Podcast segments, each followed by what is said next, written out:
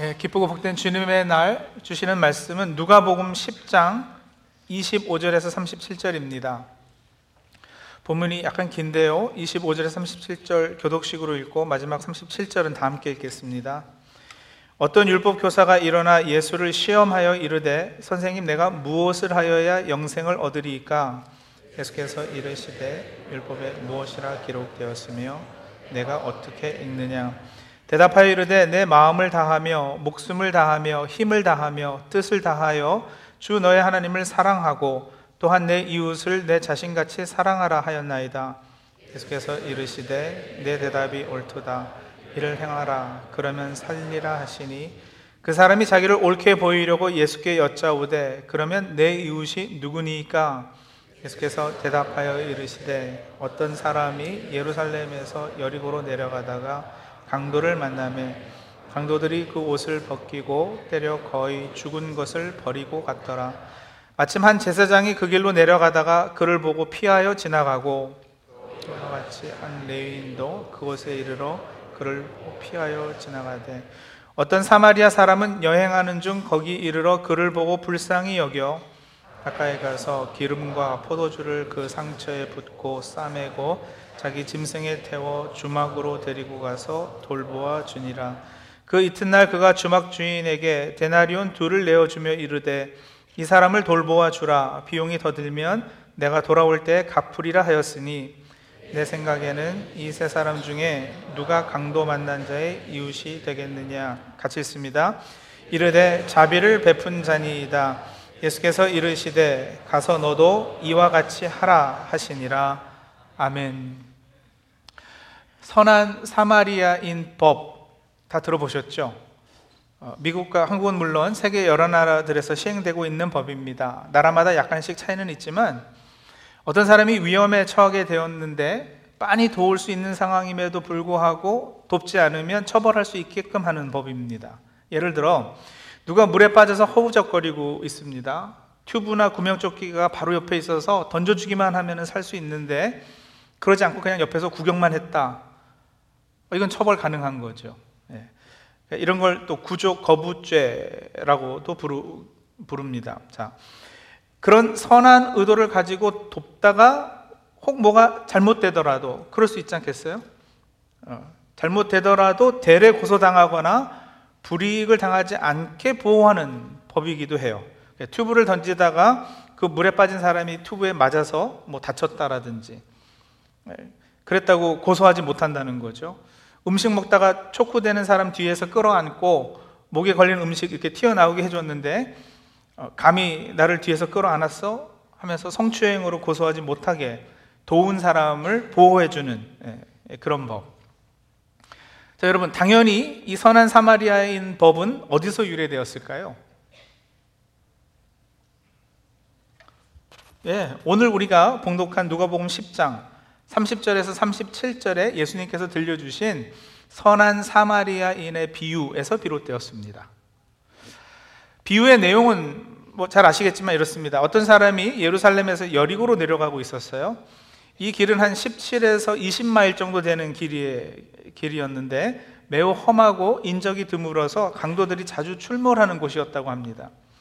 아닌 게 아니라 이 비유에 등장하는 어떤 사람도 길을 가다가 강도를 만나서 옷도 벗기우고 거의 죽게 되었습니다. 마침 한 제사장이 길을 가다가 그것을 보고는 피해서 그냥 지나쳤어요. 대부분의 영어 성경은 원어의 의미를 잘 살려서 그냥 이렇게 옆으로 지나간 것도 아니고 멀찍이 떨어져서 이렇게 반대편으로 돌아갔다. 그렇게 해놨어요. 다음에는 레위인 한 사람도 길을 가던 중이었는데 이 사람은요, 눈이 나빴는지 가까이 와서 들여다 보기까지 하고는 다시 또 마찬가지로 멀찍이 반대편으로 돌아갔다 그랬습니다. 제사장과 레위인 둘 다 종교인이에요. 그것도 지도자급들입니다. 이 사람들은 이렇게 다 죽게 된 사람을 보고도 그냥 지나쳤습니다. 자, 그런데 세 번째 등장하는 사람은 사마리아 사람이었어요. 이 사람은 그 누워 다 죽게 된 사람을 보고 불쌍히 여겨서 응급치료해주고 자기 짐승에 태워서 주막으로 데리고 가서 보살펴 주다가 주막 주인에게 돈도 주면서 돌봐 달라고 부탁을 하죠. 두 데나리온을 줬다고 그랬는데 당시 그 주막에 한두 달은 머물 수 있는 액수라 그래요. 그러니까 적은 금액이 아니었습니다. 그것도 모자라면 내가 돌아올 때 갚겠다 하면서 돈과 시간과 정성을 다해서 이 강도 만난 사람을 돕습니다. 자, 이 비유를 듣는 사람들 입장에서 당시 예수님 때 놀라운 사실은 뭐냐면은 이 비유에 선한 일을 한 사람이 바로 사마리아 사람이었다는 거죠. 주일학교 좋은 데 나오신 분들은 다 아시죠? 유대인들은 사마리아 사람들을 끔찍이도 싫어했습니다. 뭐 멸시하고 무시하고 거의 사람 취급도 안 했어요. 아, 역사적으로 그런 이유가 있었는데 그거 얘기하자면 길고 하여간에 그렇게 어, 전혀 생각지도 못했던 자기들이 너무도 끔찍이도 싫어했던 사람이 여기서 이제 좋은 사람으로 등장하니까 이 비유가 상당히 충격적이었던 것이죠. 자, 그래서 36절에 예수님께서 내 생각에는 이 세 사람 중에 누가 강도 만난 자의 이웃이 되겠느냐 하고 율법 교사에게 질문했을 때 이 율법 교사가요, 자비를 베푼 자니이다 라고 대답을 하지, 이렇게 꼭 집어서 사마리아 사람이요 라고는 대답을 못 하는 거예요. 자존심 상해서. 언급하기도 싫은 거였어요. 자, 하여간 이게 선한 사마리아인의 비유입니다. 자, 그래서 여러분, 이 비유를 통해서 많은 분들이, 아, 그래서 우리도 죽게 된 사람, 어려운 당한 사람들을 도, 와야 하는구나. 어, 빤히 보고도 그냥 지냈으면 안 되겠다. 사람이 어떻게 그럴 수 있는가 하면서 이 선한 사마리아인의 비유를 어, 그렇게 이제 적용하고 받아들이죠. 그래서 그런 법도 만들어진 거고요. 그 37절에 보시면 예수님께서 비유를 다 들려주신 후에 너도 가서 이와 같이 하라. 이렇게 이제 그 결론을 내, 내리시거든요. 그래서 당연히 이 비유를 듣고는 어떤 착한 일, 어려움 가운데 있는 사람을 돕는 착한 행위를 하도록 예수님께서 이 비유를 들어서 가르치신 것으로 그렇게 어, 받아들이는 거예요. 어, 물론 뭐 좋게 좋게 생각하자면 어려움 당하는 사람들 돕자 이게 무슨 뭐 잘못된 메시지겠어요? 그리스도인으로서는 당연한 책임이기도 한데요. 그리고 여러분 문맥과 상관없이 이 비유만 따로 떼어서 읽으면 그 교훈을 주는 비유로 읽히는 것도 사실이에요. 그래서 그렇게 비유의 결론을 내었다 하더라도 틀렸다고는 말할 수 없습니다. 자, 하지만 이 선한 사마리아인의 비유는 단순히 그 가르침 이상의 교훈을 담고 있습니다. 이 비유의 핵심은 단순히 이웃을 사랑하자, 시간과 물질과 정성을 다해서 어려운 이웃을 돕자, 예, 그 차원의 메시지만은 아니라는 거예요. 자, 보십시오. 비유 그 자체는 누가복음 10장 30절부터 시작하지만 오늘 우리는 좀 길어도 본문을 25절부터 읽었거든요. 25절부터 읽어야 이 비유가 등장하게 된 이유가 설명이 돼요. 아니, 그보다 조금 더 위로 올라가서 20절부터 보면은 문맥이 더 이렇게 뚜렷해지죠. 그럼 생각해 보세요. 예수님께서 뜬금없이 갑자기 이 비유를 말씀하신 것은 아니지 않겠어요? 그렇죠? 무언가가 동기가 되어서 어떤 배경이 있이 예수님께서 이 비유를 말씀하셨을 터인데 그걸 알아야 이 비유의 참 뜻, 이 비유를 통해서 예수님께서 전하고자 했던 메시지가 정리된단 말입니다. 자, 그래서요, 10장 20절 올라가 보세요. 이런 말씀이 있어요. 귀신들이 너에게 항복하는 것으로 기뻐하지 말고 너희 이름이 하늘에 기록된 것으로 기뻐하라. 이름이 하늘에 기록되었다는 것은 궁극적인 구원, 영생과 관련된 거거든요. 그러니까 단순히 귀신을 쫓아내고 이적을 행한 것보다 궁극적으로 제자들이요, 너희는 뭐예요? 구원받은 존재들이다. 그 말이에요. 그것이 흔들리지 않는 기쁨의 근원이다, 근거다. 그 말씀을 하셨어요. 그리고 몇 구절 아래인 23절, 24절에 보시면 그걸 듣고 보는 제자들은 복이 있다. 그러시거든요. 그렇죠? 이게 아무나 알 수 있는 것이 아니에요. 제자들은 알아요, 그런데. 제자들은 아는데 누구는 모를까요? 자, 21절이요. 21절 보세요. 그때에 예수께서 성령으로 기뻐하시며 이르시되 천지의 주제이신 아버지여 이것을 지혜롭고 슬기 있는 자들에게는 어떻게 하셔요? 숨기시고 어린아이들에게는 여기 어린아이들은 누굴까요? 예, 제자들이에요. 어린아이들에게는 나타내심을 감사하나이다. 제자들에게는 나타내서 보여주셔서 제자들은 알아요. 그걸 보겠다 그러신 거예요, 23절에. 근데 여러분, 지혜롭고 슬기 있는 자들에게는 숨기셔요. 그래서 그들은 몰라요.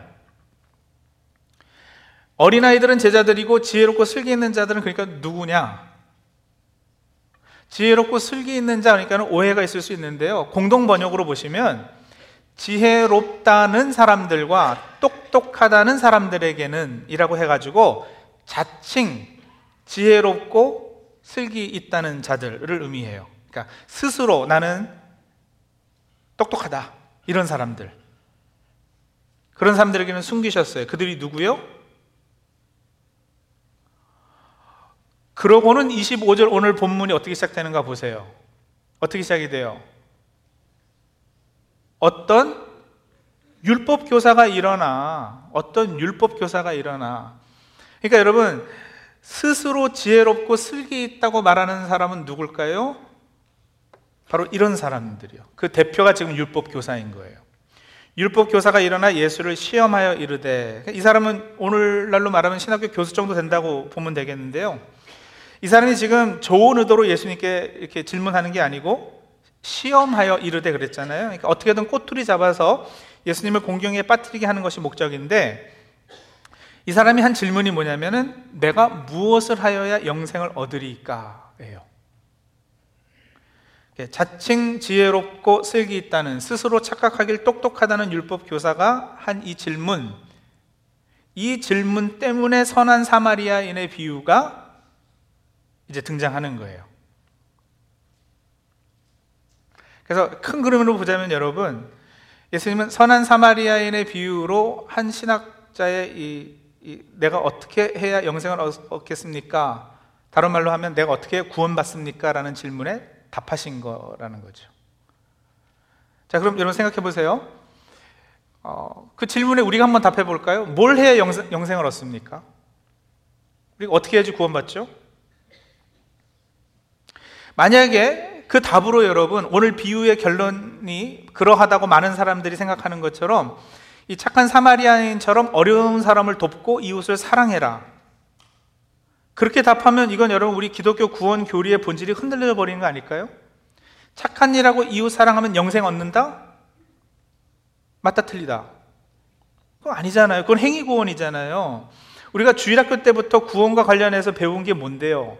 착한 일 많이 한다고 구원받는 거 아니다. 이웃 사랑 많이 한다고 영생 얻는 것이 아니다. 여러분, 착한 일 많이 하라는 거, 하지 말라는 거 아니고요. 이웃 사랑하지 말라는 것도 아니에요. 당연히 해야죠. 구원받고 그리스도의 성품을 닮아가면 당연히 착한 행위와 사랑은 따라옵니다. 열매로 맺어져요. 우리의 어떤 행실 가운데, 삶 가운데 그런 행위가 없다면, 그런 착한 행위가 없다면 여러분, 구원 자체를 의심해 봐야지 돼요.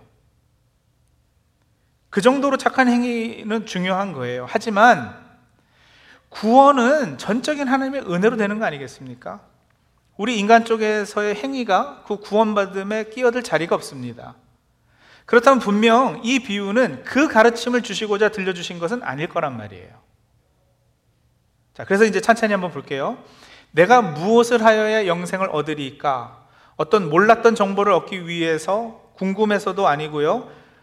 다시 말하면 이 율법학자 그걸 몰라서 질문한 게 아니라 시험하기 위해서 질문한 거예요, 예수님을. 예수님이 거기 넘어가실 분이 아니시죠. 그래서 대래 묻습니다. 그걸 네가 몰라서 묻니? 율법에 뭐라 그러더냐? 너는 어떻게 읽는데 율법을? 그러니까 율법학자가 답해요. 내 마음을 다하며 목숨을 다하며 힘을 다하며 뜻을 다하여 주 너의 하나님을 사랑하고 또한 내 이웃을 내 자신과 같이 사랑하라 하셨지요. 예, 구약의 모든 율법 계명을 딱 두 마디로 정리하면 그거죠. 하나님 사랑, 이웃 사랑. 예. 이 답이 맞을까요? 틀릴까요? 맞았어요. 그래서 28절에 예수님께서 내 대답이 옳도다. 일을 행하라 그러면 살리라 그러신 거예요. 답이 맞다고 인정하셨어요. 근데 여러분, 이걸 알아야지 돼요. 하나님 사랑, 이웃 사랑, 율법을 완벽하게 잘 지키면 살지요. 그런데 그렇게 해낼 사람이 과연 이 세상에 있을까요, 없을까요? 사람으로서 하나님 사랑, 이웃 사랑을 완전하게, 완벽하게 해낼 사람이 없는 거예요. 율법의 한자도 틀리지 않고 제대로, 제대로 다 정확히 순종해낼 사람이 이 세상에 한 사람도 없어요. 그게 가능했다면 예수님께서 이 땅에 오실 이유가 없죠. 의인은 없나니 하나도 없다고 하셨어요.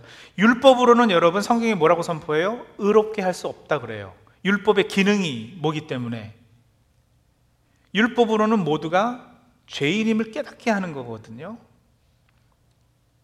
거기까지가 율법의 역할이란 말이에요. 그러니까 예수님께서 이 말씀하신 것은 하나님 사랑, 이웃 사랑 잘 알고 있네. 그래 한번 해봐라. 그걸 완벽하게 잘 지키면은 살지 영생 얻지. 한번 해보거라. 근데 여러분 제대로 한번 해보려면 그거 할 수 있다는 거예요, 못 한다는 거예요. 못 한다는 거예요. 그런데요, 율법학자는요, 29절에 보시면 그 사람이 자기를 옳게 보이려고, 자기 의를 드러내려고 그 말이죠. 그죠? 어떤 의요? 자기는 율법을 지킴에 하나도 꺼리낌이 없다.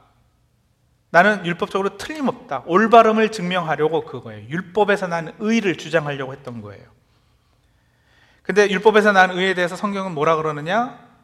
조금 전에 정리해 드렸지만요. 예를 들어서 빌리포스 3장 9절 보시면 그 안에서 발견되려 하미니 내가 가진 의는 율법에서 난 것이 아니요 오직 그리스도를 믿음으로 말미암은 것이니 곧 믿음으로 하나님께로부터 난 의라 이렇게 말씀하셨고요.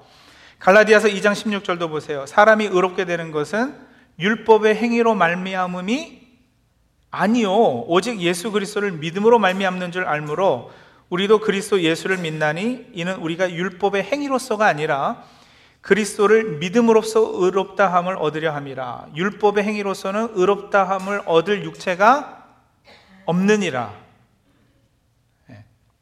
율법 학자는 근데 그걸 모르고 착각하고 있는 거예요. 나는 하나님도 사랑하고 이웃도 사랑하고 다 잘하고 있습니다. 그래서 나는 영생 얻을 자격이 충분히 있습니다. 자기를 옳게 보이려고요. 그걸 증명해 보이기 위해서 꺼낸 질문이 내 이웃이 누구니까? 이렇게 질문한 거죠. 내 이웃이 누구니까? 여러분, 당시 유대인에게 이웃이 누구냐라는 질문은 이미 신학적으로 다 정리가 된 질문이에요. 답이 있었어요. 당시 유대인들은요, 같은 유대인들만이 이웃이었어요. 그 외에는 이웃이 아니었어요. 그러니까 이웃 사랑의 명령은 뭐예요? 같은 동족 유대인들만 사랑하면은 되었던 거죠. 간혹 이방인이 아니더라도 유대인을 돕는 이방인이 있으면 그 사람들은 이웃으로 인정해 줬어요. 여러분 옛날에 그 Schindler's List라는 영화 있었잖아요. 거기에 보면은 신들러는 유대인이 아니었어요. 그럼에도 많은 유대인을 살려주는 역할을 했기 때문에 이웃으로 인정을 받았어요. 네, 그런 케이스들이에요. 여러분 지난 2017년 버지니아주 샬롯츠빌에서 로버트 리 장군 동상을 그 철거한다 그래가지고 어, 폭동이 일어났었어요. 백인 우월주의자들, 뭐 네오 나치들이 그, 그 반대하면서 폭동을 일으켰는데 그때 그 백인 우월자 중에 한 명이 막 차 몰고 반대 집회하는 사람들한테 가가지고 사람이 죽고 막 다치고 그랬었잖아요. 그때 어떤 기자가 그 네오 나치 중에 한 사람을 붙잡고 인터뷰를 한 거예요. 당신들 기독교인이라 그러는데 예수님은 내 이웃을 내 몸과 같이 사랑하지 하라 하지 않으셨느냐? 근데 당신들은 어떻게 그렇게 그 다른 인종들을 미워할 수가 있느냐? 그러니까는 그 사람이 뭐라 그랬느냐면 성경에 내 이웃을 내 몸과 같이 사랑하라 그러셨는데 내 이웃이 누구냐면 내 몸과 같은 사람들. 다시 말하면 나는 백인이기 때문에 백인이 내 이웃이고 흑인의 이웃은 흑인이고 백인의 이웃이 흑인이 될 수는 없다 이렇게 답한 거예요. 그래서 우리는 명령 내 이웃을 사랑하라를 잘 지키고 있다. 그리고 내 이웃이 아닌 사람은 내가 사랑할 이유가 없는 거다. 이렇게 답한 거예요. 그러니까 이웃의 정의를 우리가 보통 생각하는 것과는 다르게 내린 거죠. 그러면 이 참담하고 웃기는 수준의 성경 해석입니다만은 웃고만 넘길 수 없는 게 예수님 당시 유대인들도 그렇게 해석했다니까요. 유대인에게 이웃은 유대인이에요. 그 외에는 이웃이 아니에요. 유대인들 중에서도 바리새인들은요 이웃의 정의를 더 좁게 내렸어요. 그들에게 이웃은 동료 바리새인들이었어요. 그러니까 이 율법 교사가 내 이웃이 누구입니까? 라는 질문을 한 것은 예수님께서 어, 우리 유대인들이지라고 답하기를 기대했 던 거라는 그러니까 나는 일주일에 금식 세 번 하고 내 소유의 몇 퍼센트를 구제하고 11조하고 그렇게 하나님 충분히 사랑하고 있고요. 나는 내 이웃인 동료 우리 동족 유대인들을 충분히 사랑하고 잘 살고 있습니다. 그러니 나는 뭐다? 의롭다. 나는 의롭기 때문에 영생을 얻을 자격, 천국 갈 자격이 충분히 있다. 이렇게 말하고 싶었던 것이죠. 그때 예수님께서 선한 사마리아인 비유를 들려주시는 거예요. 그리고 이 비유의 마지막 부분 36절에 보시면 내 생각에는 이 세 사람 중에 누가 강도 만난 자의 이웃이 되겠느냐라고 질문을 하셔요. 자, 여러분 잘 들으셔요. 아, 오늘은 중간에 이렇게 졸고 이러시면은 이, 이 흐름을 이해를 못 하십니다. 오늘은 끝까지 잘 들으셔야 되고 가능하면 유튜브로 한 두 번, 세 번 다시 들으셔요. 그래야 조금 정리가 되실 거예요. 보세요. 율법 교사가요, 누가 내 이웃입니까? 라면서 자기 중심적 관점에서 질문을 했어요. 그죠? 내가 도와줄 사람이 누굽니까? 내가 사랑해 줘야지 되는, 구제해야지 되는 대상이 누굽니까? 이렇게 질문했어요. 그러니까 벌써 자기 자신에 대한 이해가 자신감이 넘치고요. 자기는 늘 도움을 주는 입장으로 서 있는 걸로 인식하고 있죠. 자기는 늘 옳아요. 자기는 대단한 사람인 거예요. 그래서 동족 유대인 중에 가난하거나 소외된 사람이 있으면 이웃이니까 나는 그들을 구제하겠다. 해왔다. 네, 의롭습니다. 그거 얘기하는 거잖아요. 근데 예수님께서는요, 비유를 들려주시고는 질문의 관점을 아예 바꿔버리세요. 뭐라고 질문하셨어요? 누가 강도 만난 자의 이웃이 되겠느냐 이러셨다고요. 그러니까 이웃의 정의는 도울 사람이 내리는 것이 아니고 도움을 받을 사람의 처지에서 정리되는 거예요. 이 강도 만난, 자, 만난 자는 여리고로 가는 도중에 만약에 강도를 만나지 않고요. 이 강도 만난 사람은 우리가 유대인으로 알고 있는데 이 사람이 강도를 만나지 않고 길가에서 그냥 제사장을 만났다면 이 제사장은 이웃이에요, 아니에요? 유대인이 유대인 만났으니까 이웃이죠. 이 사람이 강도 안 만나고 그냥 길가 가다가 레위인을 만났으면 이웃이에요, 이웃이 아니에요? 이웃이에요. 가다가 사마리아인을 만났어요. 이웃이에요, 이웃이 아니에요? 이웃이 아니에요. 자, 그런데요. 이 사람이 지금 강도를 만났어요. 거의 죽게 돼서 길가에 버려졌어요. 이때는 누가 그의 이웃이에요? 제사장? 아니요. 레위인? 아니요. 자비를 베푼 사마리아 사람이 이웃이래요. 강도를 안 만났으면 모르겠는데 강도를 만나고 나니까 이웃이 바뀌었어요. 여러분, 강도 만난 자는 무엇을 강탈당한 사람인 거예요? 무엇인가를 빼앗겼어요. 이 비유에서 강도 만난 자는 다 빼앗기고 옷도 벗기고 이제 죽게 길가에 버려진 상태예요. 이 상태가 되면 이웃이 바뀌는 거죠.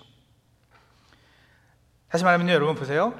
자신을 강도 만난 자로 보았을 때 하고 강도 만나지 않은 입장에 있을 때 하고의 이웃은 다른 거예요. 자, 이 율법 교사의 모습을 한번 보실까요? 자신은 뭐든지 충분히 다 가지고 있는 사람으로 자신을 이해했어요. 의로 충만하고 율법 지식도 풍부하고 그래서 나는 유대인 중에 유대인이다. 나는 충분히 영생을 얻을 수 있다라고 착각하고 있었어요. 그래서 누가 내 이웃입니까? 라고 질문했는데 예수님은 누가 강도 만난 자의 이웃이 되겠느냐라고 질문을 바꿨다 그랬어요. 보세요. 누가 내 이웃입니까? 예수님은 누가 강도 만난 자의 이웃이냐? 이렇게 질문했어요. 자, 다시요. 누가 내 이웃입니까? 라고 율법학자가 질문했는데 예수님은요, 누가 강도 만난 자의 이웃이냐로 바꾸셨다고요. 그 예수님께서는요, 그 율법학자, 내 이웃을 질문한 사람과 강도 만난 자의 이웃이 누구냐고 말씀하심으로써 율법학자를 강도 만난 자하고 동일시하고 있는 거예요.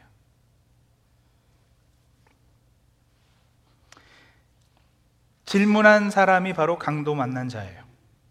율법 교사가 강도 만난 자예요. 강도 만난 자는 무엇을 강탈당한 사람이에요. 무엇인가를 빼앗긴 사람이라고요. 지금 이 율법 교사는 자신이 무언가를 강탈당한 강도 만난 자임을 알고 있을까요? 모르고 있을까요? 모르고 있어요. 뭘 강탈당했는데요? 이 사람은 영생을 강탈당한 사람이에요. 이 사람은 구원을 빼앗긴 사람이에요. 율법을 지키는 자신의 의로 천국 갈 수 있다라고 착각함으로 강탈, 천국을 강탈당한 사람이란 말이에요. 스스로 지혜롭고 슬기 있다고 생각하는 이 사람에게는 천국이 숨겨져 있다니까요. 감춰져 있다고요. 천국을 살지 못하는 사람이기에 이렇게 질문하면서 사람을 시험하고 공공에 빠뜨리려고 하는 거예요. 예수님을 꼬투리 잡아서 죽일 상대로 여기지 자기가 섬겨야 되는 대상 혹은 도와줘야 되는 이웃으로 생각하지 않는 거예요. 자신을 강도 만난 자로 보지 않았기에 그의 이웃은 제사장과 레위인들인 거예요. 그러나 자신이 강도 만나 피 철철 흘리고 길가에서 죽게 버려진 자임을 깨닫게 되면 그 사람의 이웃은 사마리아 사람이 되어야 하는 것이죠. 여러분, 이웃 되는 이 사마리아 사람은 천대받고 비난받고 멸시당하는 사람이거든요. 그 율법학자가 어떻게든 시험해서 죽이려 한 바로 그런 대상인 거죠. 그게 누굴까요? 요한복음 8장 48절 보시면요. 이런 구절이 있어요. 유대인들이 대답하여 이르되 우리가 너를 여기서 너는 누구예요? 나중에 요한복음 8장 그 문맥을 보세요. 여기서 너는 예수님이에요. 유대인들이 대답하여 이르되 우리가 너를 사마리아 사람이라 또는 귀신이 들렸다 하는 말이 옳지 아니하냐. 그러니까 실제로 사마리아 사람이라고 불리며 손가락질 당했던 그분 누구요? 예수 그리스도. 그분이 강도 만난 자의 이웃 되시는 거예요. 여러분 이 비유가요 무엇을 하여야 영생을 얻으리까? 이 질문으로 시작됐다니까요. 영생에 관한 비유예요. 영생은 예수 그리스도 그분을 이웃 삼아야 얻는 것입니다. 영생은 내가 강도 만난 자이구나. 이걸 깨달아야 얻는 것입니다. 영생은 율법을 잘 지켜서 나는 옳다, 의롭다 착각하는 사람에게는 감추어져 있는 것입니다.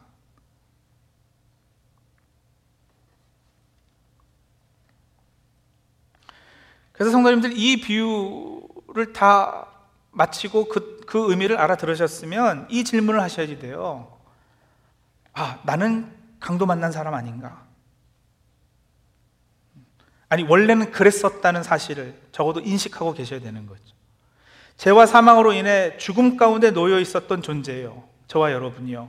피 철철 흘리고 죽어가고 있었는데 제사장이 레위인이 도움이 전혀 되지 않았던 무슨 얘기예요? 율법의 행위로는 구원받지 못하고 있었던 존재라는 거. 그거 아시냐고요? 아무리 열심히 노력하고 경건하게 살려 하고 선행을 베풀었어도 얻을 수 없던 구원이에요. 그런 우리가 이제 선한 사마리아인 되시는 그분, 그분이 우리 이웃으로 다가오셨기에 우리가 살게 된 거죠. 그 은혜를 아시겠나요? 세상이 멸시하고 천대하고 손가락질하던 사마리아 사람, 그분이 우리의 참된 이웃이 되셨어요. 그래서 우리가 영생을 얻게 됐고 천국을 소유하게 되었어요. 강도 만난 자, 그리고 오늘 본문 조금 전에 나왔던 어린아이들의 걔는 나타내셨다 할 때 어린아이들 이 공통점이 뭐예요? 이 둘의 공통점 강도 만난 자 어린아이들 스스로 자기 스스로 뭘 못하는 존재들이죠 그렇죠? 네.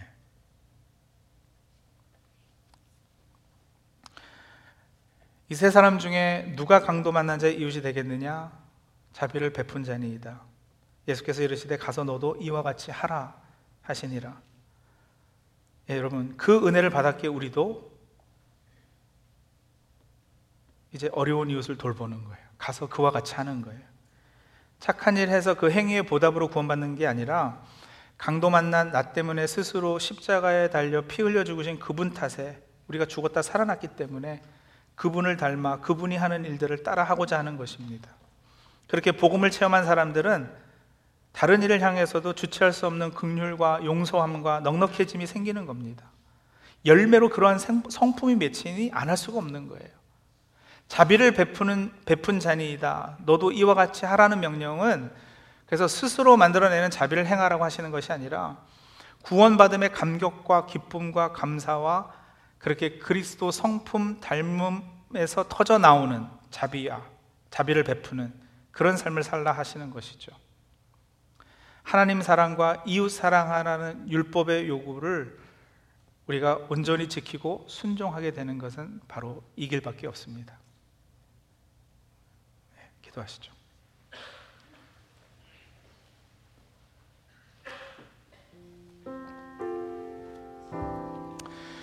여러분 이 선한 사마리아인 비유 더 전통적인 해석을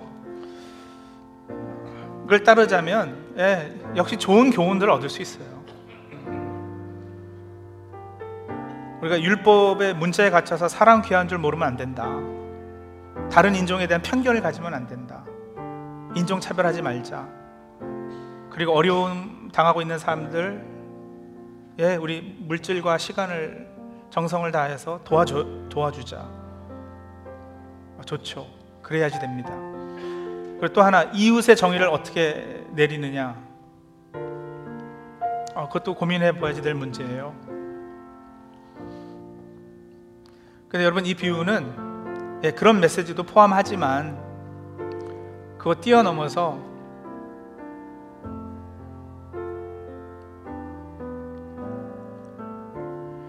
오늘 본문의 율법학자 같은 사람이 바로 나가 아닌가 예, 그 반성을 하게끔 하는 비유입니다.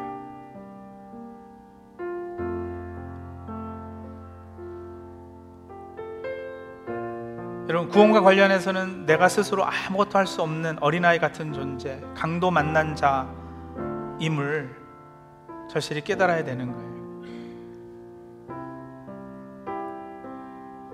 우리를 돕는 선한 이웃에 우리가 기대고 어, 의지하고 어, 그래야 되는 것이죠. 스스로 지혜롭다는 사람들, 스스로 똑똑하다는 사람들에게는 천국은 감추어져 있어요.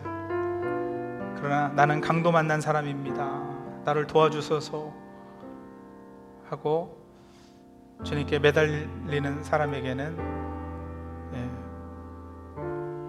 구원의 은혜가 주어질 것입니다. 오늘 주신 말씀 이렇게 다시 한번 묵상하시면서 거기서 얻어지는 기도 제목들 붙잡고 우리 잠시 하나님 앞에 나가도록 할까요? 네, 기도하시겠습니다.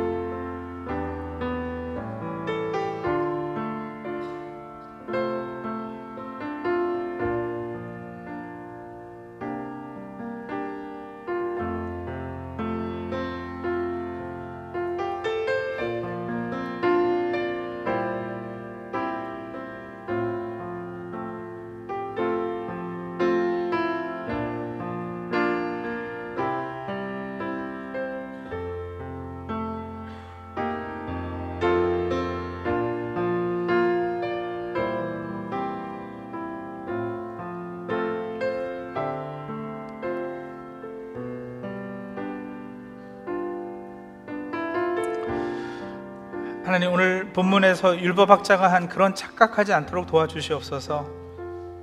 스스로 지혜롭다 생각하지 않게 하시고 스스로 똑똑하다 자처하지 않게 도와주시옵소서.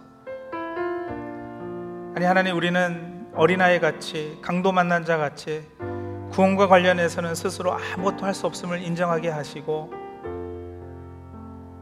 그래서 주님의 도우심을 간절히 기다리는 예, 그런 겸손한 사람들 다 될 수 있도록 도와주시옵소서. 그들에게 하나님께서 천국을 드러내 보여주실 것이고 영생을 허락해 주실 것입니다. 그리고 하나님 그렇게 은혜 받고 구원 받았기에 우리도 이제 세상을 향해 어려운 이웃들을 향해 자비를 베풀 수 있게 됨을 알게 하여 주시옵소서. 그런 주님의 백성들 다 될 수 있도록 도와주기를 간절히 바라올 때 예수님의 이름으로 기도합니다. 아멘.